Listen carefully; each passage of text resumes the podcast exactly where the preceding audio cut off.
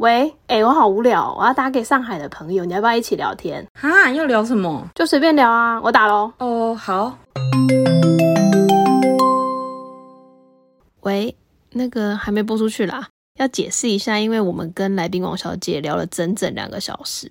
那因为王小姐跟我一样话很多，然后每次聊天都一个小时起跳，因为她个人太多举例了。我们选了几个精华，大家可以透过以下内容来了解上海人的观点。那可能大家会有不一样的想法，但我觉得 Ivy 的朋友非常有趣。那我们来听一下吧。希望剪完还在三十分钟内哦。喂，Hello，王小姐，Hello，王小姐，你好，你好，你好。好，我们今天第五集邀请到了上海最好的朋友王小姐。那我想要介绍一下我跟这个王小姐的缘分。其实她是呃，我在二零一三年的时候去大阪玩，然后他是我那个房间的名呃房房东，房东，哎、我我第一段自己都讲不好，被笑死。好，他是我二零一三年去大阪住民宿的房东，那就开启了这个缘分。他还见过我所有的家人。那一八年的呃中间我们都没联络，然后到一八年的时候，他突然就想到我了，那他就登录他的 Facebook 就找到我。那时候刚好我在上海，然后他也在回到上海之后，我们两个就见面了。然后我们后面还一起去了曼谷玩啊，反正我们后面的缘分很多。那所以。王小姐今天就来跟我们分享她身为一个上海人的经验。那今天主题是要聊恋爱，因为我经常被她指点该怎么做才对。我我也是基于我自己的一个经验啊，并不是什么恋爱达人，吓死了。你是 OK OK，听说王小姐已经准备好要来抱怨 Ivy 很多感情观上面的错误，请问她哪一些约会上的态度你最看不惯？我不不能说看不惯啦，只是有 小小的争议，来然后每一，次都是同样的争议。我觉得我觉得印象最深刻的就是 Ivy 小姐到上海工作，然后我们在上海见面，然后我就介绍一些我的朋友给她认识啊，怎么样的。然后就有男生啊、女生啊，没反正那个时候大家都单身嘛，出来认识也是玩一下密室啊、剧本杀这样子。对，然后就玩结束之后，就大家去吃个饭，然后我就觉得一切都非常的正常。然后到结束了之后，快要结束的时候，突然有一个来自台湾的女生跟我说：“啊，那我们这个钱怎么付？” 然后我就惊了，我说什么钱？然后他说这一餐啊，我们应该我应该给你多少？然后因为我我有带一个男生的朋友。然后按照道理来说，嗯我们上海比较多的就是，其实这种也没有吃很贵的那种饭啊，或者怎么样的，都是男生会买单嘛。然后他主动提出了这个、这个 A A 这个话题之后，我那个朋友也非常的绝，居然也就拿出手机来除以了五，对我也是惊了，因为我也觉得很他正常、啊。说这是怎么回事？好像也很 Ivy 正常害大家都付钱了。哎，他就觉得说，哦，好，那你既然这么说了，我也不能放过你的那种感觉。然后我当时就很懵，因为我就我在上海很久没有遇到这种画面了，你知道吗？然后之后好几次跟台湾女生，很多台湾女生都会就是主动的要求。我觉得女生之间啊，就是我我可能我身边的这个圈子，我也不能代表全上海人，但我身边这个圈子可能 就是女生之间 A A，有时候女生之间也不 A，就比如我请你一顿啊，或者你请我一顿也是很正常的。但嗯，男生真的，我们出去都很少跟男生 A A，因为男生都会买单，而且我不知道为什么，我每次遇到台湾人，我都要跟他们聊这个 A A 这个话题，就很腻是不是？就感觉这个话题有点绕不出去了。然后台湾每，但是但是我觉得有一点，我觉得特别的有趣的是，就、嗯就是有一个台湾男生跟我说，他嗯说、我也是来到你们上海我才 A A 的，我在台湾根本不 A A，这是真的吗？怎么可能？屁嘞！他说我们上海人流行 A A，所以他才 A A 的。哪有？哎呦，我都惊了耶！没有吧？哎、但是我遇到有一个很妙这好，奇怪哦，我觉得 A A 这个行为，我我有一次在在上海，就我跟另外一个 Ivy 出去，呃，我们还有一个共同朋友也叫 Ivy，然后他带了一个台湾男生来，然后那个男生居然先跟他讲说，哎、我们今天出去，然后那个酒钱第一杯我帮你们出，然后后面的你们自己出。他在出来之前先把这件事先讲好，我也觉得很奇怪、哎，但这个事情在台湾很经常嘛，就是男生一开始就说我们今天出去，来平摊啊，怎么样的？好像也不会，不会特别先讲吧。不会啊，但通常的确，如果我们是朋友的话，大部分还是会 A A，就很自然的就说，哎、今天除以多少？不管男生女生，对。但有一些男生会说，哦，那我付我出但男生可能会多出一点，嗯，日本人也会 A A，因为现在人也很多元化嘛，我们不能以地域地域去分它。如果说我觉得有一种 A，我是绝对不能接受，就是我跟他单独出来，就是可能有一点像 dating 的那种性质的，哦，约会的，哦或者是我我可能跟任我跟任何一个男生单独出去，我觉得任何的 A A 的形式我都没有办法接受。哎，就是这不是说我不愿意付钱啊，就是我觉得这个这个我觉得是男生的那种礼貌的问题吧。你出去让一个女生付钱，我就觉得好怪。那你有遇过你你跟男生出去 dating，然后我说大陆男生哦，然后他没有付钱的吗？有吗？是不是大陆男生都会付钱啊？如果你不主动讲嗯没有遇什么的话，到过哎。啊，是哦，好，就就是 就我很常付呢在我，就是我我遇到台湾男生特别多这样子的，你记不记得前一阵子去去年的时候，我就跟你讲遇到一个，我干嘛自己爆料？从头我付到尾的，可能甚至还不小心多付嘞。Ivy 总是会很快速的、很快速的提出说：“哦，那今天这一餐多少对，我觉得就这一点，我觉得很不可思议。就是我觉得认为，就我们可以最后可以察言观色嘛。就是如果说真的，就是说这男的一定要、一定要、一定要说，哎，那我们今天如果这个男的敢开口，那我觉得说好吧，那我付一我付那一部分也没关系。但是我跟嗯他应该就是。以后就是网友了吧，就没有什么线下见面的机会了。但是 我不会主动说，哎，今天这个餐我要给你多少什么什么的。我觉得我不会、哎、哎、那小时候就这样子了吗？小时候，你问你跟同学出去，从小跟甚至跟哥哥男生就会付，对，而且我们以前小时候还会遇到一些问，就是类似于很好笑的事情，就是有一些男生啊，就是跟女生出来不都要付钱嘛？就比如说我我打个比方，我哥、我的表哥，然后他就会说，哦，我不要出去，因为男生都要花钱，因为我不想花钱，所以我不出去。就是他们已经刻在骨子里了，你知道吗？就觉得说，哦，出去男生都要花钱，？”所以是从比如说在学校，对，好像就很久以前就是这个样子的了。哇，更何况我们现在已经成年了，你知道吗？你出去跟一个男生吃饭，你除非跟同事吧，我觉得同事有的时候不好意思，不想有哦，就是乱七八糟的瓜对对对葛，我可能会觉得说，我想跟你撇清关系。情欠人情，但凡在外面遇到一个男生，你还跟他 A A，这个人真的真的就死在你的朋朋友圈里了。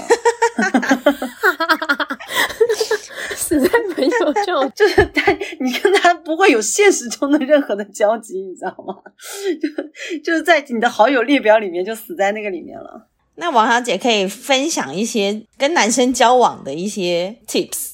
他很会，因为我每次跟他聊这些东西的时候，他都给我超多建议的。因为我我那是因为我没有谈恋爱，所以我理论知识很强，你知道吗？但真的谈论谈了恋爱之后，就发现说我我我凭什么教别人？我何德何能啊我？我连自己都搞不定，我还跟人家说真的一样。他超好笑的，他前面就是可以跟我讲超多道理的，因为他朋友的经验都非非常的丰富，所以他听的也非常多了。然后他都会跟我讲，我都会觉得啊，好像是，好像是。结果到他最近这一次的这个恋爱，然后他才跟我说，哇，我以前都是讲讲的，实践是有难度的，但是我觉得理论知识肯定是没有错的啊，所以我也可以这个这个也可以分享给大家，就是那个理论知识绝对是对的，就是我们那个就道理肯定是这个道理，对吧？大家能不能做到就看各凭本事了，那做到就是王者嘛，做不到那就随缘嘛，对不对？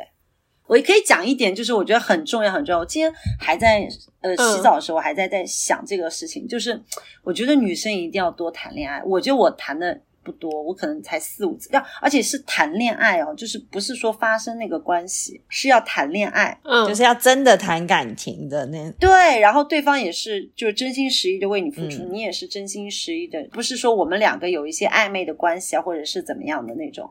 我觉得谈恋爱多真的是很很有好处的，因为我现在遇到很多朋友，他前一阵子就是跟我讲一个词“走量”，走量，走量这个这个字是你跟我讲的，我会觉得哇，讲的很好。我还把走量这件事跟我朋友说，你解释一下走走量是什么？什么意思？就是他们好像是有个概率嘛，说你这一辈子遇到你的就是所谓的真命天子的一个概率是多少多少多少，那你肯定要接触很多很多的人，你才有机会去遇到。就如果你一辈子才谈两次恋爱，你觉得那两次恋爱里面能够遇到真命天子的概率是极低极低的。是，所以你要遇到很多不同，比如说我最近的一个恋爱嘛，就是也不能说成功啊，就是我们还目前还不错的，我得出来的新的一些嗯，感觉，就是说一个就是。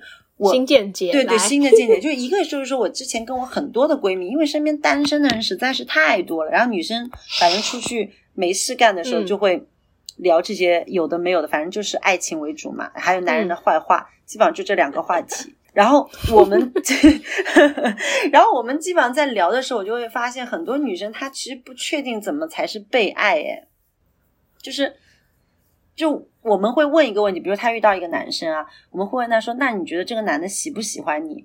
他会嗯说：“我不确定，我不知道。”哎，但我觉得说，嗯如果你不确定、不知道的话，那肯定就是这个男人不喜欢你，因为我觉得就是如果你谈过恋爱。对啊，你很有经验的话，你肯定知道这个喜欢你的那个表现是什么的，因为你遇到过啊。但也有很多人就是有些男人就是会对每个女生都一样好，你你也不知道。那就是不爱你啊。其实我觉得就是这种东西，就是不用去模棱两可的去想这个事情了。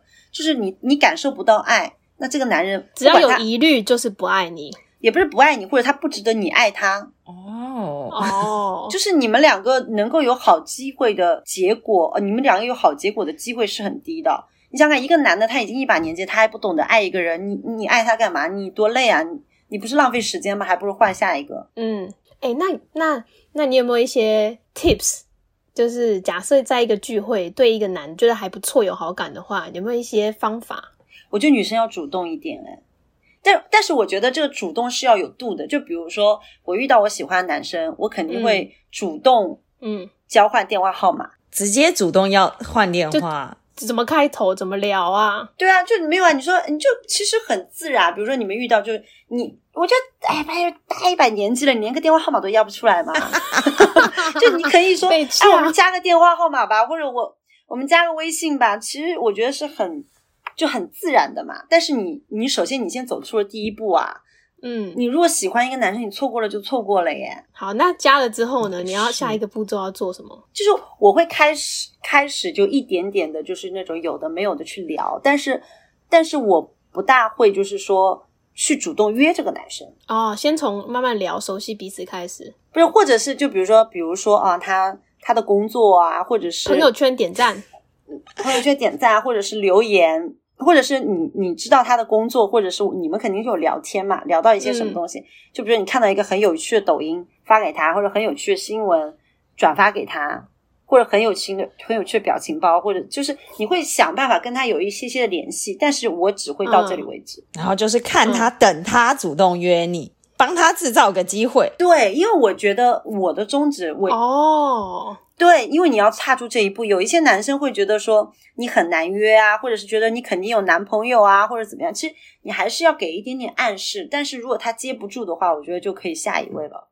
不要浪费时间。丢球给他，对，我觉得先看第一步和现在，特别是你知道很多男生都很内敛嘛，他也不至于都已经三十几岁还傻到说，哎，这女生已经跟你这样子，你还 get 不到。我觉得这个这样子的人当老公你也会很累的，因为你跟一个呆子 有什么好结婚的嘛？说不定就有人喜欢呆子。哎、那你觉得上海男生是内敛的吗？要看性格的。上海男生我觉得不内敛哎，上海男生是怎么样的？你觉得？啊，上海男生请问王小姐有跟他叹了一口气。你有跟外地人在一起过吗？还是都跟上海男生？有有有有有有，我我除了我现在的老公以外，我都是跟外地人。我第一次跟上海男生谈恋爱，真的因为我看网上大家都非常夸奖上海男生，就是说宠老婆啊、整理家务，是上海男生是这样的吗？我觉得宠老婆这个是大家的误解啊。其实上海男生也没有到宠老婆，是吗？因为毕竟是个男人，他能多宠你，对不对？我们女人要有 自知之明，你要求很高哎、不是不是，因为是这样子，就是首先就是我我上次也想了一下嘛，为什么哎大家会觉得说上海男生宠、宠老婆？其实我觉得上海就我们其他的地区不讲，就是上海跟台湾最大的区别就是说，台湾其实还是会有一点点男尊女卑的。然后台湾男生有一点点大男子主义，。对，但我很好奇，是台湾女生很多都很小家碧玉，就是很愿意就为男生付出或者为家庭付出，成为家。庭主妇，对。然后呢，上海是比较不一样，就好像我从我父母，就是我还是一个小小孩的时候，我父母都是双职工，就是不是专业家庭主妇，所以男女之间的这个地位平等是相等的。嗯，所以你之间的这个这个地位反差，反而会让别人觉得说，哦，他是在宠老婆。其实他也不至于到宠，他只是就是说，我们都是平等的。所以说，女人在家里的说话是有一定的地位的。哦，所以你觉得从是比较出来的？对，就相对而言，就是相，而且我觉得哦，这个大男子主义是刻在骨子里的耶。我觉得那可能都跟家庭教育，就是家庭教育非常有关。对对对对对，有关系。而且上海女生真的也是比较凶，我在那个上海同事啊，男的他是要做家事，然后要煮菜，对，就是然后对女朋友都很好，然后最后结婚这样子。然后他都是听老婆的话，对然后所以我对上海男生的印象就是那样子，就说哦，赶快回家，我要回去做菜了，这样。不就是就等于说，我觉得首先上海男生并不是百分之一百都听老婆话的，当然啦，就是他可能相对而言相对听话一点点。然后煮饭这件事情，因为本来在上海就没有说女人一定要煮饭，很多女生都不会煮饭，所以嗯变成说你们看到啊有男生煮饭，你觉得啊男生好好，因为本来就在我们这里就是男生女生都要煮饭，要么你们就一起叫外卖，就不存在说这个事情是女女人一定要做的，就没有这种事情的。哦，那如果说像像北方呢，北方的男生是不是就更大男子主义一点？但是北方人好像不承认这一点，就照我们上海人看的话，我可能觉得说好像会比较比较比较那个一点，但是呃，他们不承认，我也没办法，所以我就觉得说上海女生的地位会比较高一点。嗯，其实地位高是平等，你觉得是平等，就是平等啦来就是我会觉得啊，好像比较高。对，对对对对对，而且主要是上海女生也赚钱嘛。谁赚？现在是谁赚钱谁凶嘛？谁赚得动谁在家里就是赚得多，所以比较凶？上海哦，对啊，在上海其实还蛮多，就是赚的不多的男生的，然后在家里就做家务啊，因为你肯定是要有一个赚的比较多嘛。而且上海这个工作环境很容易，女生的工资就会比男生的要高，啊，真的哦，特别是刚刚毕业。嗯，刚刚毕业女生比较好找工作，男生会相对来说比较难。为什么是工作性质的关系，还是对工作性质、工作环境各方面，就是说，呃，你要做到很高层的话，其实上海女生就是跟其他地方比的话，比例还是比较高的。但是你说在同一个地方男女男女比例的话，高层肯定还是男生比较多一点，女生比较少一点。但是你说中高层，其实女生还蛮多的。嗯，所以女生不会因为结婚然后就觉得不要继续工作了，会这样子吗？也有也有这种想法的女生，但是很多女生还是就是觉得说比较独立一点点，比较想要赚钱，想要赚钱的女生会比较多。但还有就是上海女生有钱的比较多，家里条件比较好的也比较多。嗯，这样子的话，你就是在婚姻当中，你的地位就比较平等。哎、那如果到结婚的话呢？就是两个人谈感情，然后准备要到结婚的话，那个流程会是怎么样的？因为我会想问，是因为我之前有一个同事，他是安徽人，然后呃，她的男友就未来老公是上海人，然后他那个上海人就分享说，哇，那个流流程是很很繁琐的，然后我听完会觉得，哎，有点卖女儿的感觉，就是你刚到男生到女生家提亲的时候呢，好像就要先包给所有亲戚一个红包，几个亲戚来，你就要包多少红包？哦，是上海其实嫁女儿没有那么多麻烦的地方，但是上海有一点不好，就是说如果男方没有房子的话，基本上是不愿意嫁女儿给你的。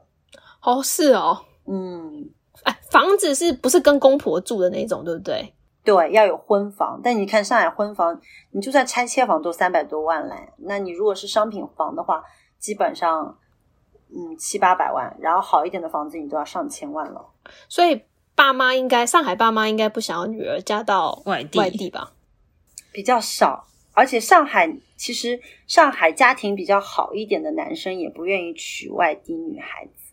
为什么？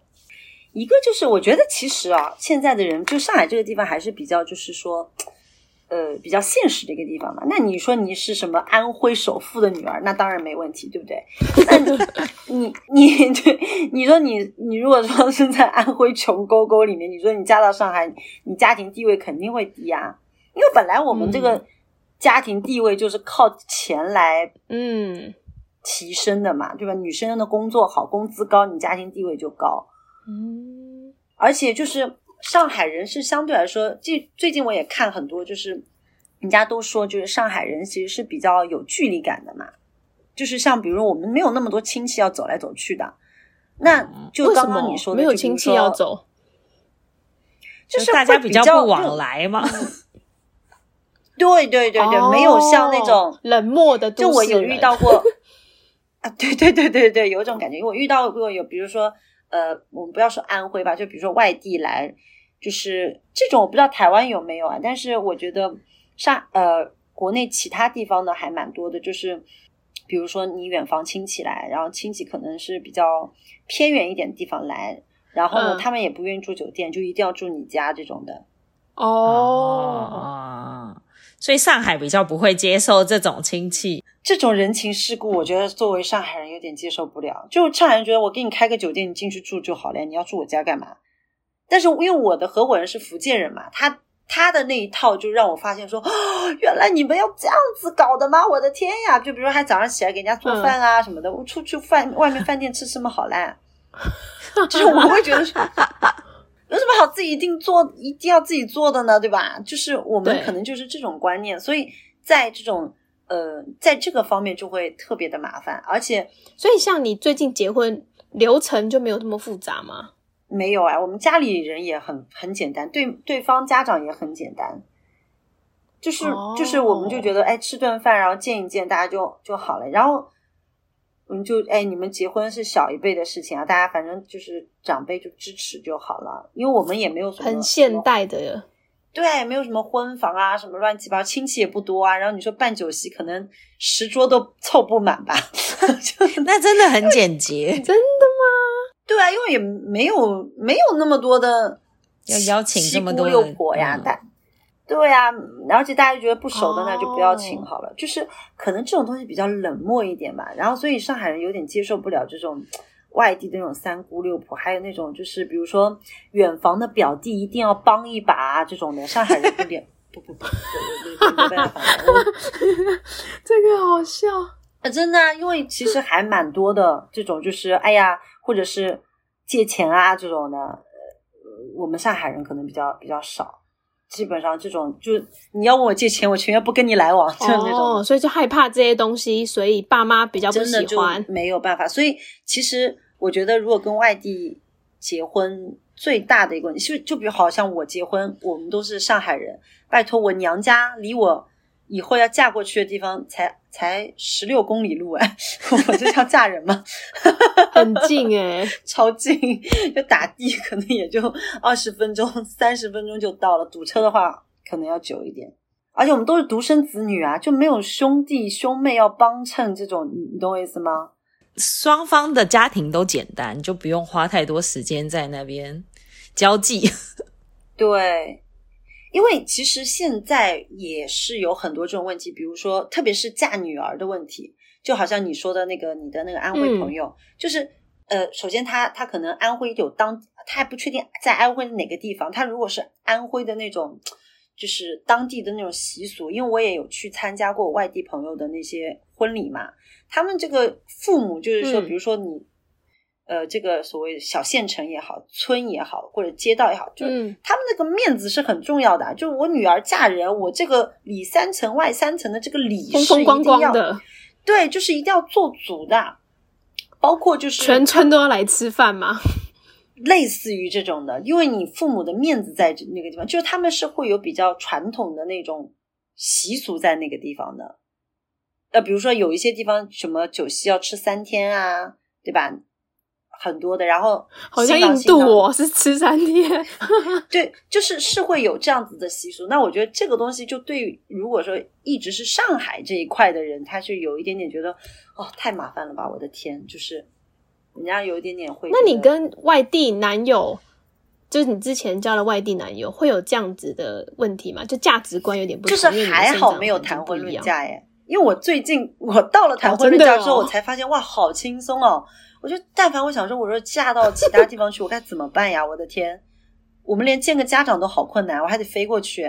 嗯，怎么说？你觉得价值观哪里不大一样？就是嗯，到了结婚就是两家人家的事情嘛。就是因为现在国内不也很多的那种，就是呃那种电视剧嘛，就是讲你南北差异结婚会遇到的问题啊。就是差异其实还蛮大的。我我跟你说，就是因为中国比较大嘛，这种差异大，你不要就我觉得就嗯，就好像说南方人跟北方人结婚就已经有点像异国恋了，因为文化真的不一样，每每个城市的都不一样，每个省都不一样，你就对你你就语言可能稍微接近一点，你那个风俗习惯、文化，包括父母的价值观，就比如说像我们上海，你们台湾人会说呃。嗯，年初一大年初一一定要去男方家或女方家吗？好像有，就传统上大年初二要回娘家，就是初一女女儿是不能回娘家的，传统习俗好像是。对，嗯，我上海的话，我初一可能在自己家睡觉吧，谁家都不去。哦，所以完全没有这个习俗。有啦，但是也有比较传统一点家里可能会比较注重啊，或者怎么样，但是是比较有。那种商量的余地的，就不会说哎呀你，对，我懂我懂，比较现代一点，就比较那么传统。我们上海也是有，比如说呃迎亲啊，或者是有这种东西，但是双方父母都会觉得说，哎呀，如果太麻烦了，可免我们也可以免嘛，就是这样哦。就我觉得是比较有商量的余地，对，而且亲戚朋友也少，就是亲戚朋友多真的很麻烦。因为我有遇到过，就是外地的，就是姐姐要养弟弟啊，就是家里就是一定要生儿子啊什么的。我们上海人多怕生儿子啊，为什么？为什么？因为他老婆要房子啊。哦 哦，对哦，原来是这样。你生三胎看看，你们家有三套房子吗？哦，因为婚房是父母要帮孩子准备的吗？对，哦，原来，对啊，你生女儿的话，你没房子也无所谓啊，但是你有房子是最好嘛，因为现在上海基本上都会有房子。那你你生女儿就怕你生女儿是怕房子太多，你很难嫁，你知道太有钱了。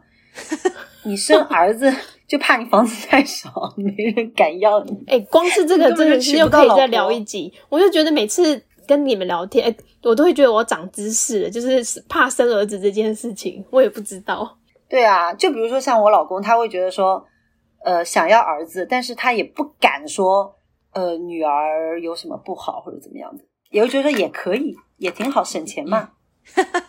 哎，讲到这个，我想到，因为我们前一集是林小姐，林小姐就跟我分享过，说她也是台湾人嘛，然后她就说。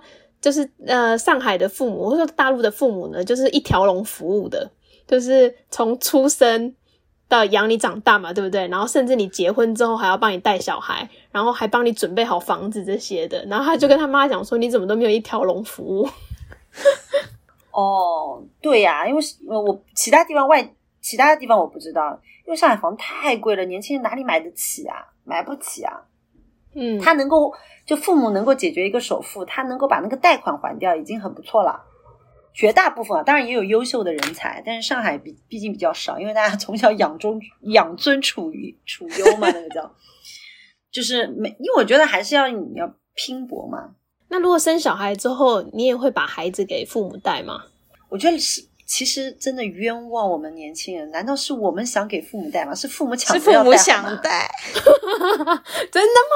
对啊，因为像比如说，就是这个，我觉得我的观念啊，呃，不一定代表所有人。就是说，像我的父母，他们就是，呃，因为我三十四嘛，还没到三十五，就是我的父母已经是六十五、六十四这样子的。嗯，然后他们那个年代的人都是早退休，你知道，在上海。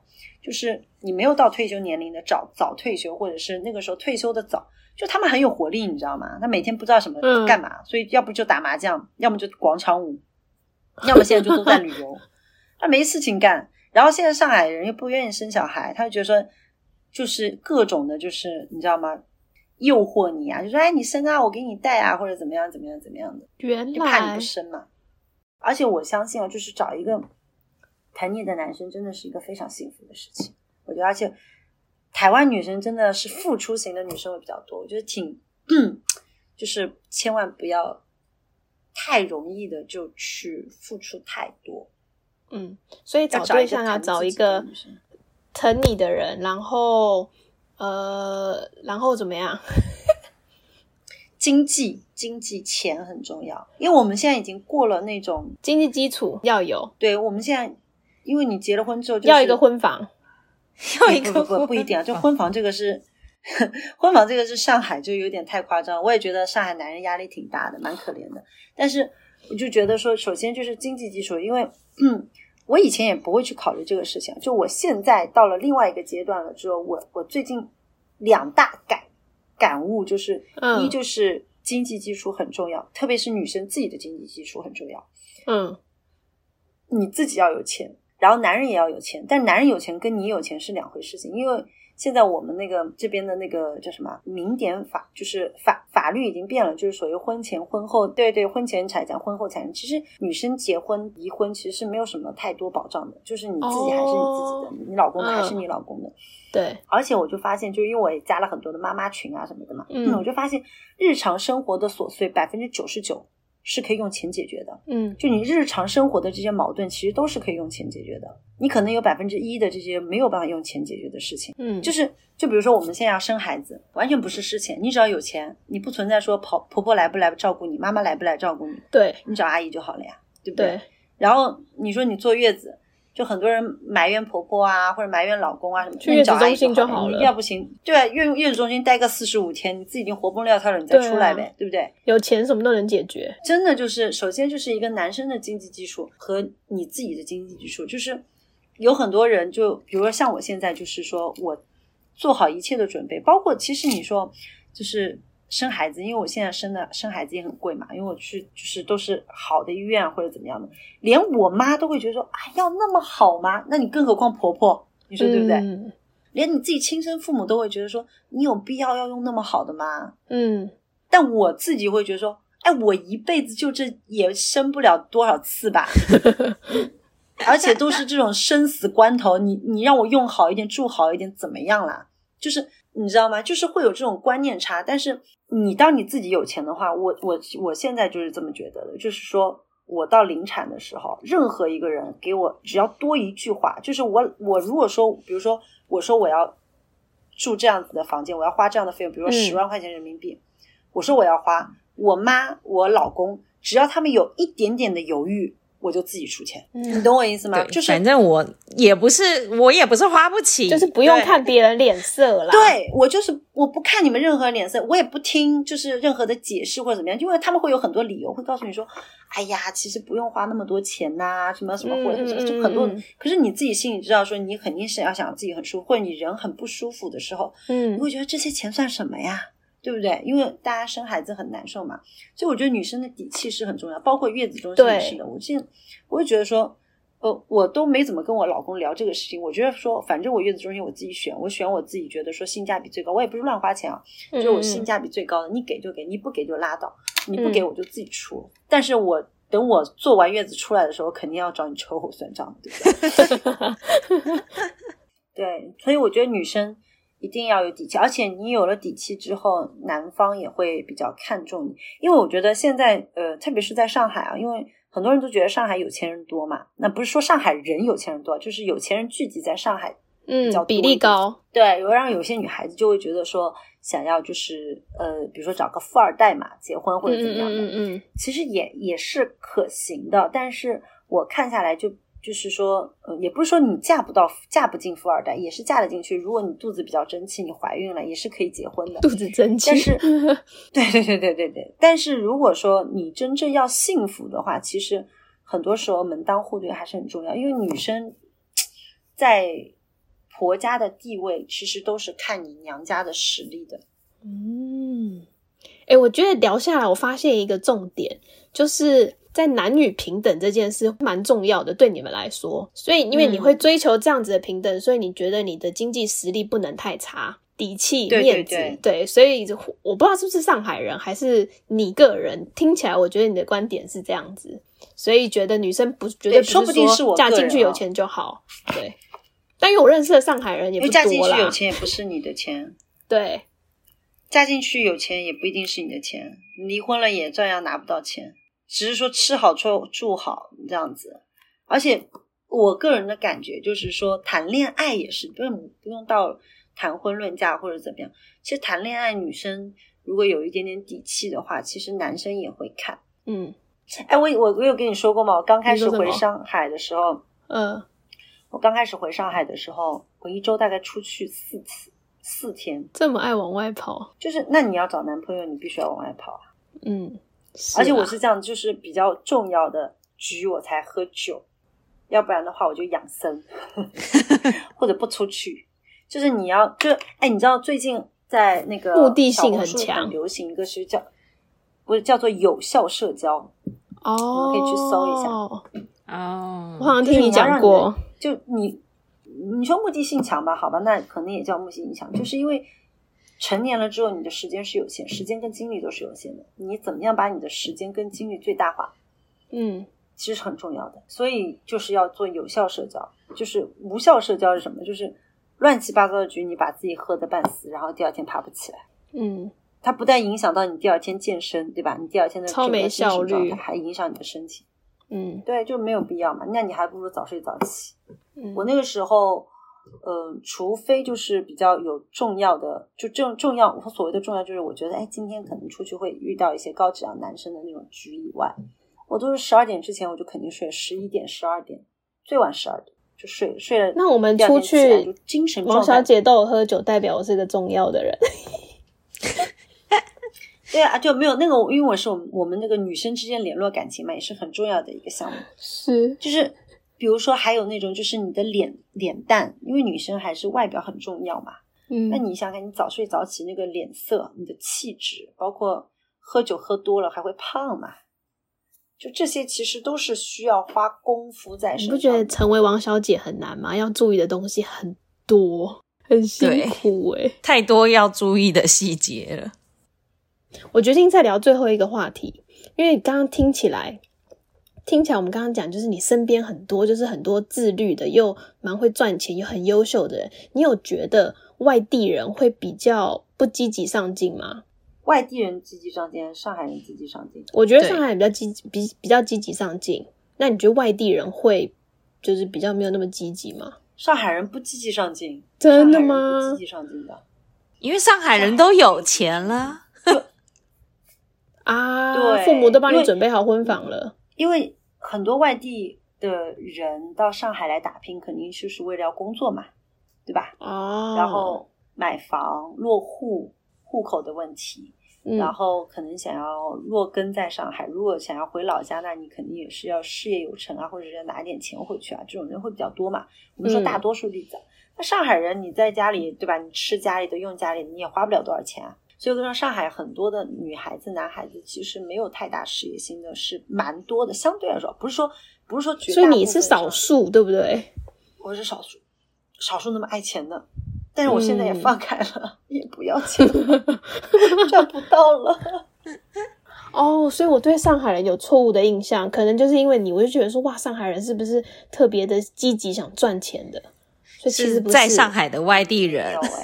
对啊，上海，而且在上海，你看那个买豪，可我上海朋友太少了。上海的，你看在上海买豪宅的没有几个上海人呀，都是外地人。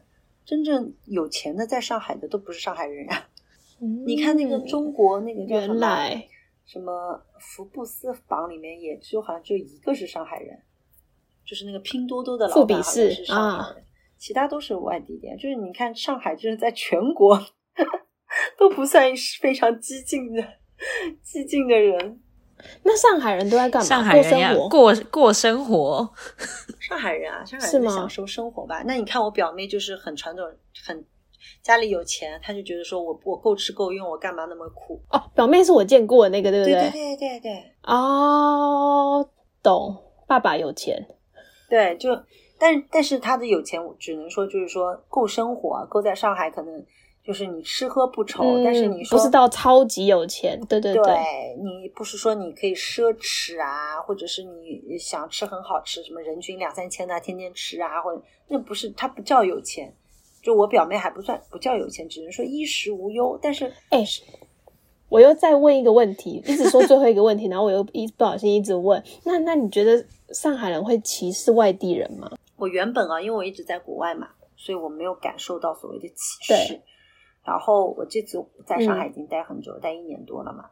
我觉得是这个所谓的嗯歧视是要分两部分，一个是老年人，嗯就是那个地域的嗯那个、那个那个会比较明显，就老年人对于这个方面的这个观念会比较明显。哦，另外一个在年轻人之间，就是说平时交往什么的都没有问题，但一旦谈婚论嫁，就是你要涉及到跟老年人相处，这个哎，这个所谓的歧视又哦又出，来了原来对，而且就是上海的婆婆啊，也是很坏的。